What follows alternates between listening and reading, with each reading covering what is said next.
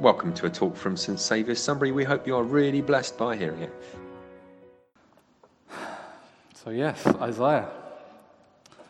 Um, slightly terrifying to be told that I'm going to be speaking on 66 of what up until now have been some of the hardest chapters of the Bible for me to read.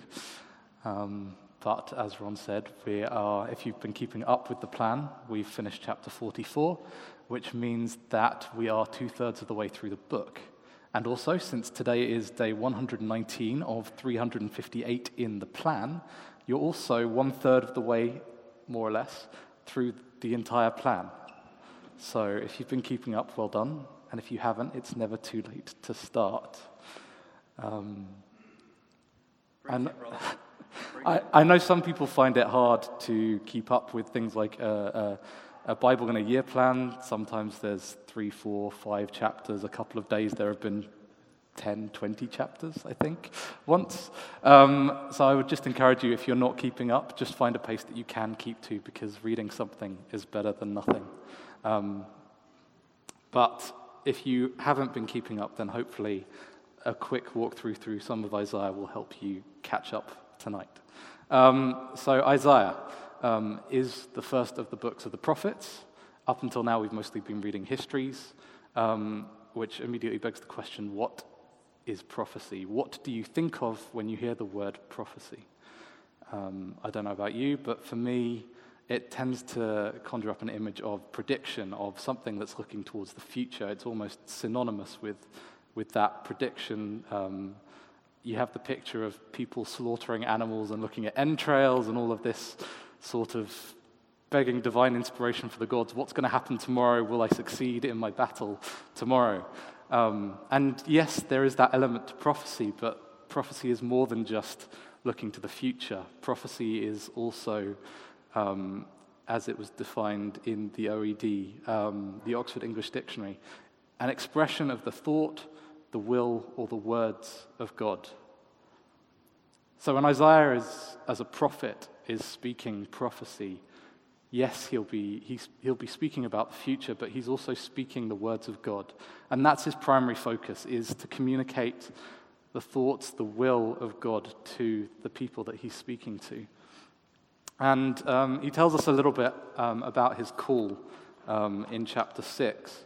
Um, Ron's already quoted um, Woe is me, for I am lost, for I am a man of unclean lips. That's his response when he he sees God on his throne. That is the response to a holy God. Woe is me, for I am lost.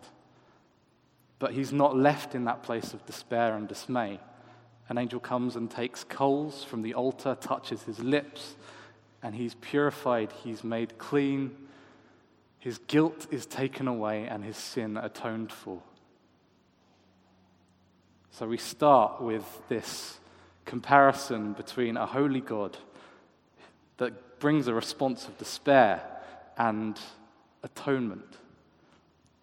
And then, straight off the back of that, God tells Isaiah what his calling is going to be. Starting in verse 9, we hear, Keep on hearing, but do not understand.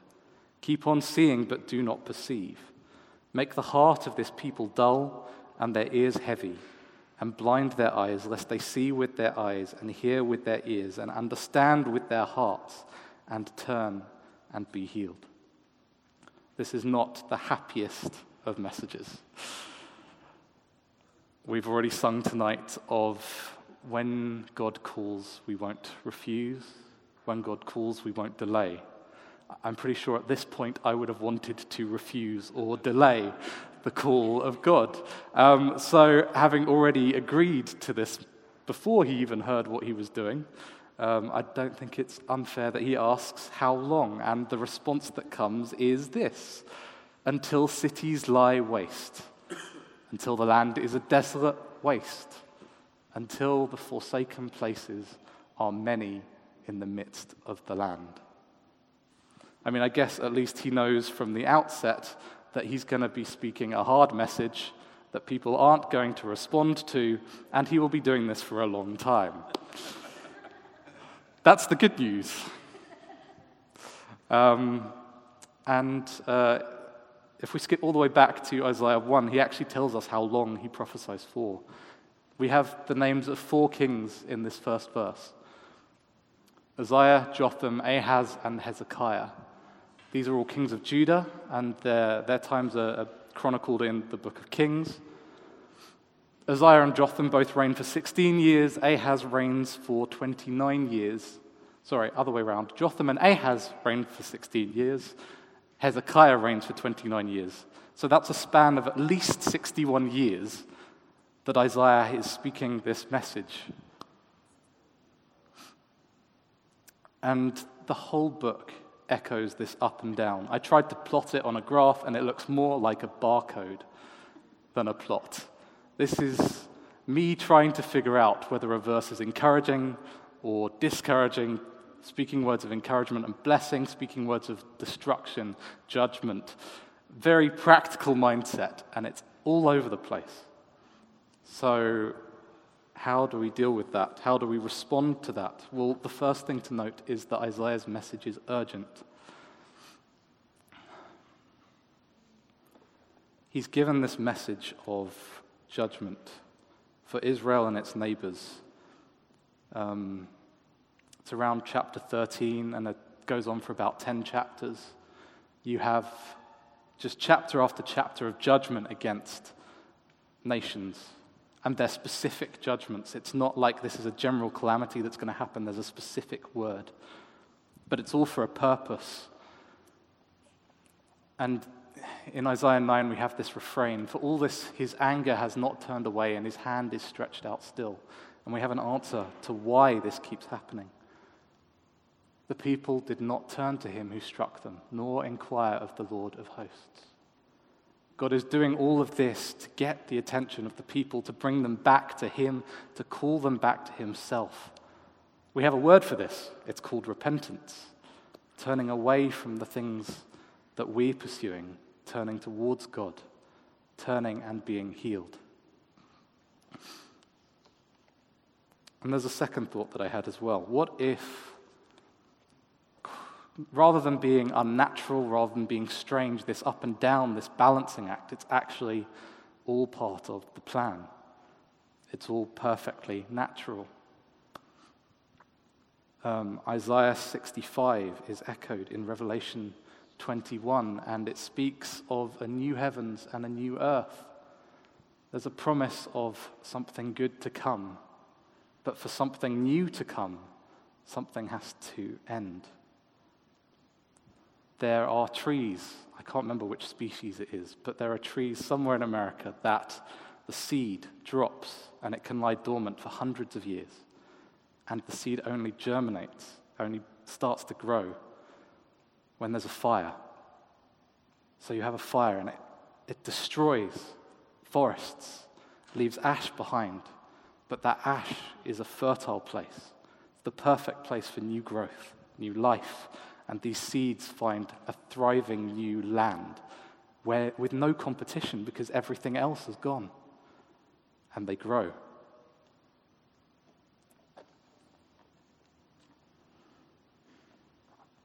So that's two thoughts. But what about the, the, the, obvious thought? How do, we, how do we cope with these constant messages of destruction, There's almost discouragement? You come away from reading the first half or the first two thirds of Isaiah and you can feel a little bit down about it, but all the way through, there are encouragements, there are promises, there is hope. I'm going to flick through a few passages quite quickly now just to give you an idea of what I'm talking about. Isaiah 77, verse 14. Therefore, the Lord himself will give you a sign. Behold, the virgin shall conceive and bear a son, and shall call his name Emmanuel. This is a promise that God gives because a king refuses to challenge God to ask for a sign. So God himself offers one. How about in Isaiah 9, verse 2? The people who walked in darkness have seen a great light. Those who dwelt in a land of deep darkness, on them has light shone. Or at chapter 11, verses 1 and 2 There shall come forth a shoot from the stump of Jesse and a branch from his roots shall bear fruit, and the Spirit of the Lord shall rest on him. I'm going to skip a couple. in my notes and jump to chapter 42, verse 1 Behold, my servant whom I uphold, my chosen in whom my, my soul delights. I have put my spirit upon him, and he will bring forth justice to the nations. And if you skip to verse 3, a faintly burning, burning wick he will not quench, but he will faithfully bring forth justice. Promises of light and of life, of hope in a place of darkness. For those of us who are familiar with the New Testament, a lot of these scriptures will be resonating of Jesus. And that's exactly who Isaiah is talking about. 700 years, in fact, before Jesus comes into the world, Isaiah is speaking about Jesus. And Jesus himself links us to Isaiah in, the, in Luke's gospel, one of the stories of Jesus' time with us on earth. Um, we have the story of his baptism and of him being sent out into the wilderness. And then the first thing he does when he returns from the wilderness is he goes into, um, he goes into the synagogue. Um, can't remember the name of the place, but the place where they held the teaching each week. And um, he's given the scroll of Isaiah, and he reads from Isaiah 61 The Spirit of the Lord is upon me, because he has anointed me to proclaim good news to the poor. He has sent me to proclaim liberty to the captives and recovering of sight to the blind, to set at liberty those who are oppressed, to proclaim the year of the Lord's favor. This is the Jesus that we know. This is the Jesus we've been singing about tonight, the Jesus who sets captives free, who brings freedom to the enslaved. He links himself with Isaiah. He is the light of the world, as John says. And as we receive Jesus, so too we become bearers of the light of Jesus. In Acts 13, Paul and Barnabas quote Isaiah 41. They say, Behold, we are turning to the Gentiles, for the Lord has commanded us, saying, and this is the quote from Isaiah I have made you a light for the Gentiles, that you may bring salvation to the ends of the earth. And what is their response? They receive it with joy and they believe. And if Paul can claim it, then so can we claim it, because in Ephesians we're told there is one body and one spirit, just as you were called in one hope that belongs to your call, one Lord, one faith, one baptism, one God and Father of all, who is over all and through all and in all. We share the same faith as Paul and Barnabas, we share the same hope we bear that same light of Jesus in us. That is the light that we shine to the world. I could go on. There are so many more examples, but I know time is short. So I'm going to skip to Isaiah 55. That, by the way, is what you see if you do a Google search for Isaiah. um, so, Isaiah 55. Um, I'm not going to read the whole thing. I would love to, but I know we're drawing short of time. So I'm going to draw out three final thoughts from Isaiah 55, this final chapter that I love. Verse 1 Come, everyone who thirsts, come to the waters, and he who has no money, come, buy and eat. Come, buy wine and milk, without money and without price. Verse 2 Why do you spend your money for that which is not bread, and your labor for that which does not satisfy? Listen diligently to me and eat what is good, and delight yourselves in rich food. Incline your ear and come to me. Hear that your soul may live, and I will make with you an everlasting covenant, my steadfast, sure love for David. I'm going to pause there for a moment because this chapter opens with an invitation. And it's an invitation that's open to all. There are no restrictions placed on it. It's an invitation to come to buy without money. So having money is not the issue. Come, buy, eat. Wine and milk, food and drink, everything that we need to live is on offer freely. This is what the Christian faith should be unrestricted, desirable, sustaining, delightful. Our reality is that life isn't perfect. Isaiah knew that life wasn't perfect. He had a hard message. He spoke a hard message for a long time. In Isaiah 3, there is one, in Isaiah 20, there is one verse that even says that he went around naked and barefoot for three years. That three year period gets one verse and in an entire 66 chapter book. This is not an easy message, but it is a good message. And it is a message with hope and an invitation. Second, I'll skip to verse 6.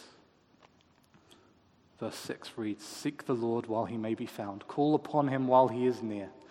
Let the wicked forsake his way, and the unrighteous man his thoughts. Let him return to the Lord, that, me, that he may have compassion on him, and to our God, for he will abundantly pardon.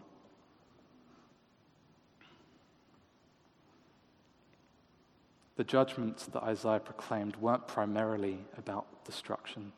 They weren't warnings, they weren't even preludes to some replacement that would be coming, this new heavens and new earth.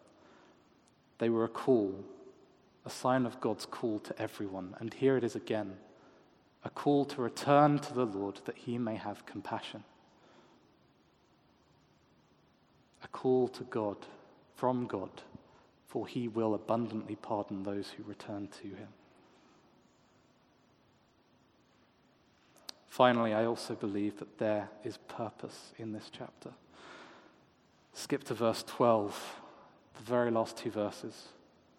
Uh, no, go back two verses. Verse 10, verses 10 and 11. For as the rain and snow come down from heaven, do not return there, but water the earth, making it bring forth and sprout, giving seed to the sower and bread to the eater. So shall my word be that goes out from my mouth. It shall not return to me empty, but it shall accomplish that which I purpose, and shall succeed in the thing for which I sent it. That's God's voice speaking there, in case you were wondering. And he promises that when he speaks, his word has purpose, and that that purpose succeeds, it's achieved. Of course, from our perspective, Jesus is the primary realization of the Word of God. And the success of Jesus is the cross. Jesus dying for our sakes, to redeem our sins, to pay the price that we should pay but no longer have to because the blood of the perfect Passover lamb has been shed.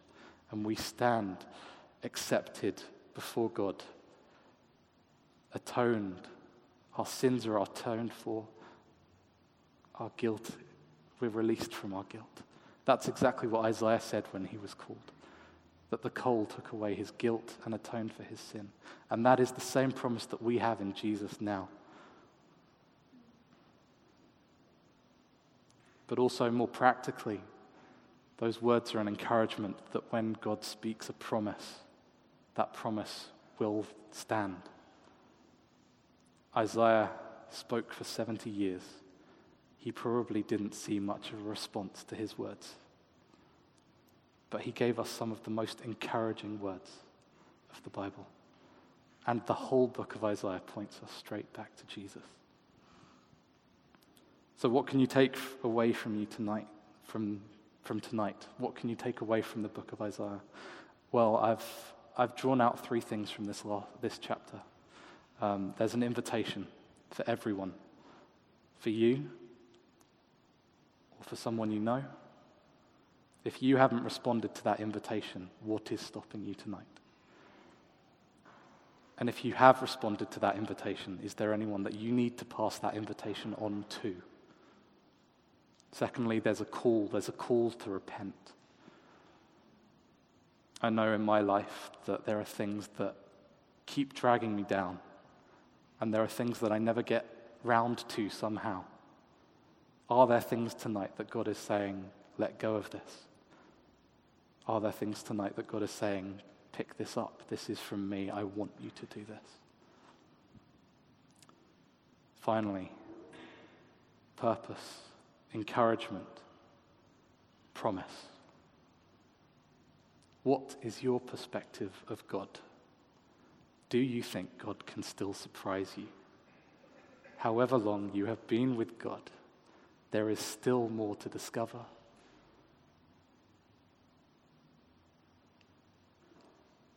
Do you know and believe God's word? Jesus won. Jesus has the victory. So claim it tonight.